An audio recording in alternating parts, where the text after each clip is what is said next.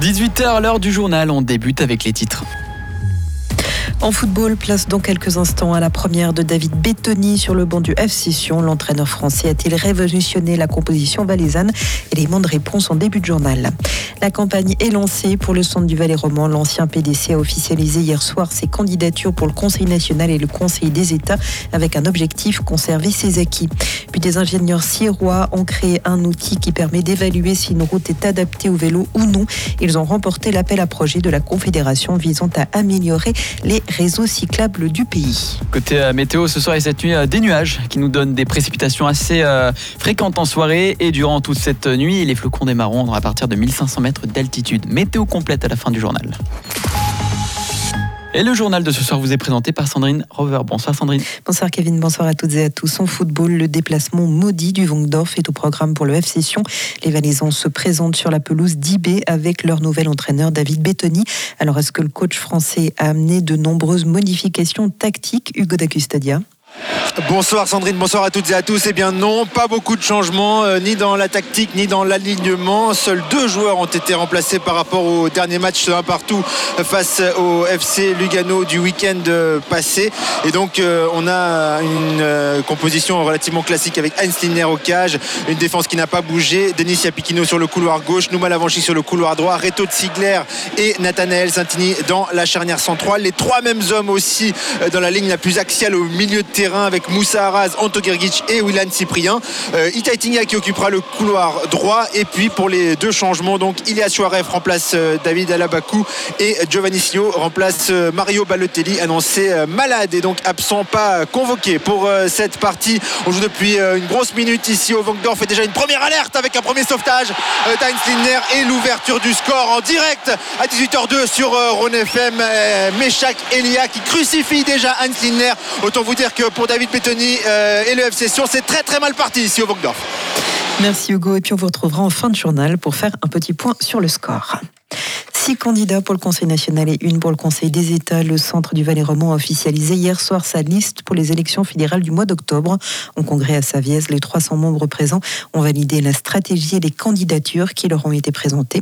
Pour le national, l'ancien PDC veut proposer une liste à 6. Au sortant, Benjamin Rodu et Sidney Camerzin s'ajoutent donc les candidatures de Ludivine Louis Levé, de Françoise Métraillé, de Claire-Lise Bonvin et de Fabien Chaffaitel. Pour les États, la sortante Marianne Marais brigue un nouveau mandat sous la coupole fédérale. Elle figurera sur un double ticket avec le haut-valaisan Béatrice Le centre veut donc défendre ses acquis. Ce ne sera pas une élection de combat pour gagner des sièges. Le président Joachim Rosis. À la base, on repart à zéro à chaque élection.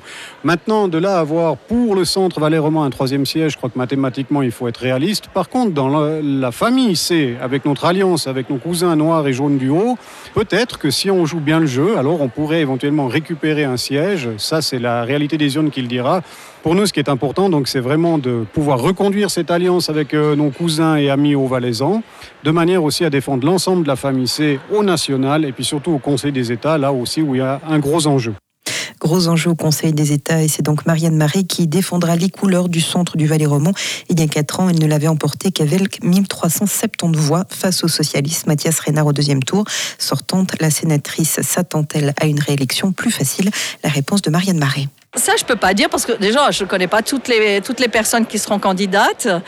Une campagne en Valais, surtout pour les États, c'est toujours dur, dur, hein, parce qu'il n'y a que deux sièges et, puis euh, ça restera quelque chose de très compliqué. Mais par contre, ce que je peux dire, c'est que j'ai gagné en confiance en moi parce que je suis une sortante et puis que j'ai ouais, j'ai pris confiance en moi à travers mon mandat à Berne et j'aurai beaucoup plus d'énergie pour faire cette campagne. Et ça, c'est la bonne nouvelle. Le premier tour des élections fédérales aura lieu le 22 octobre prochain. Il est déjà tombé jusqu'à 60 cm de neige fraîche dans les Alpes. L'épisode neigeux qui dure depuis hier a amené un maximum de 50 à 60 cm d'or blanc au Dent du Midi, au Grand Saint-Bernard ou à Zermatt. Ces valeurs ont été mesurées à plus de 2000 mètres d'altitude. Entre 1400 et 2000 mètres, il est tombé entre 10 et 20 cm, indique Météo Suisse sur son blog. Cette nuit, la limite pluie-neige va remonter jusque vers 1600 mètres. Des précipitations sont attendues jusqu'à demain à la mi-journée. Dans les Alpes, il devrait tomber encore 2 à 4 cm, ce qui amènerait environ 20 à 40 cm de neige fraîche. Au-dessous de 1500 mètres, ces quantités tomberont principalement sous forme de pluie. À noter que le danger d'avalanche est d'un niveau 4 fort sur la totalité du canton. Mais justement, une avalanche a causé la mort de deux personnes ce matin. L'incident s'est déroulé dans la région du Céblanc, sur les hauts de Bruson. Les identifications formelles sont en cours, indique la police cantonale dans un communiqué publié ce soir. Celle-ci mit en garde, les prochains jours vont être périlleux sur le front des avalanches. De grosses chutes de neige ainsi qu'un vent tempétueux ont provoqué d'importants amas neigeux. Dans ces conditions, il est préférable de renoncer aux hors-piste en terrain non sécurisé ou sans être accompagné par des professionnels si l'on ne bénéficie pas de l'expérience nécessaire. Puis autre conséquence de ces chutes de neige, la ligne ferroviaire entre Tesch et Zermatt a dû être temporairement fermée ce matin suite à une avalanche. La liaison a dû être interrompue pendant des heures en raison d'une avalanche, a annoncé le Matterhorn Gotthardbahn sur Twitter. Selon une bonne parole, la coulée s'est produite pendant la nuit et a enseveli les voies. Les trains roulent à nouveau sur le tronçon. Le début des travaux de déblaiement avait été retardé et la route menant à Zermatt avait également été fermée ce matin en raison de déclenchement préventif d'avalanche. De plus, le danger d'avalanche restait alors élevé. Des ingénieurs valaisans spécialisés en mobilité ont créé un outil permettant d'évaluer la cyclabilité d'une route. Dénommé Bike Survey, ce programme informatique automatisé permet de déterminer si un axe routier est adapté au vélo. C'est le bureau CITEC basé à Sierre qui a remporté l'appel à projet lancé par la Confédération, un concours visant à améliorer les secteurs de mobilité douce. Les explications de Pierre Favre, responsable du bureau d'ingénieurs CITEC à Sierre. Cet outil traduit en fait les nombreuses normes et en termes de cyclabilité. Donc, euh, c'est des données du type est-ce qu'il y a des aménagements cyclables, oui ou non, de quel type, de quel gabarit, euh, est-ce qu'il y a 1000 véhicules, 10 000 véhicules par jour sur cet axe, euh, est-ce qu'il y a beaucoup de poids lourds ou bien pas, quelle est la vitesse, etc. Et puis cet outil informatique, ça, veut dire quoi concrètement? C'est un ordinateur, vous mettez des données dedans, puis il en ressort, euh, oui, cette route, elle est, elle est bien pour faire du vélo? Alors c'est un outil qu'on a développé en fait avec euh, deux métiers et deux composantes. C'est le métier de l'ingénieur mobilité que je suis, et puis le métier d'informaticien ou de géoinformaticien. Ça c'est le premier point. Et puis le deuxième point, c'est effectivement un outil informatique, donc sur notre écran, en insérant une série de données de base, on peut justement afficher l'ensemble du réseau et colorer selon la cyclabilité qui est remplie en vert un tronçon donné ou en rouge la cyclabilité qui n'est pas remplie. Vous l'avez compris, si les normes nationales sont respectées, le tronçon en question devient vert sur la carte. Si elles ne sont pas, la route deviendra rouge. Un système qui aide les villes et cantons à améliorer leur réseau cyclable. Martigny a fait office de cobaye en étant le projet pilote durant l'année dernière. Désormais, l'outil est finalisé et n'attend plus que d'analyser ses premiers espaces dédiés à la petite reine. C'était un sujet préparé par Yves Crétin. Après deux jours d'investigation, la piste du drame familial est l'hypothèse privilégiée suite à l'incendie d'une maison à Yverdon-les-Bains jeudi. Des marques causées par arme à feu ont été relevées sur les cinq victimes. Une arme à feu qui a par ailleurs été retrouvée à proximité du père, qui pourrait donc être l'auteur des quatre autres homicides avant de mettre fin à ses jours. Selon la police, l'intervention d'un tiers semble exclue à ce stade des investigations. En ski alpin, Michaela Schifrin a remporté ce samedi le slalom doré pour s'offrir un 87e succès en Coupe du Monde. Elle a ce faisant dépassé le record d'Ingemar Stenmark. L'américaine a devancé de 92 centièmes sa dauphine, la Wendy Holdener. Euh, Mélanie Meyer réalise, elle, un bon résultat. La skieuse Zérémence 15e sur le premier tracé, malgré un numéro de dossard élevé. S'est montrée encore plus solide sur le second parcours. Elle a grimpé à la 7e place pour signer son premier top 10 de la saison. Puis chez les hommes, Marc Odermatt a remporté le premier des deux géants programmés à Kranskagora.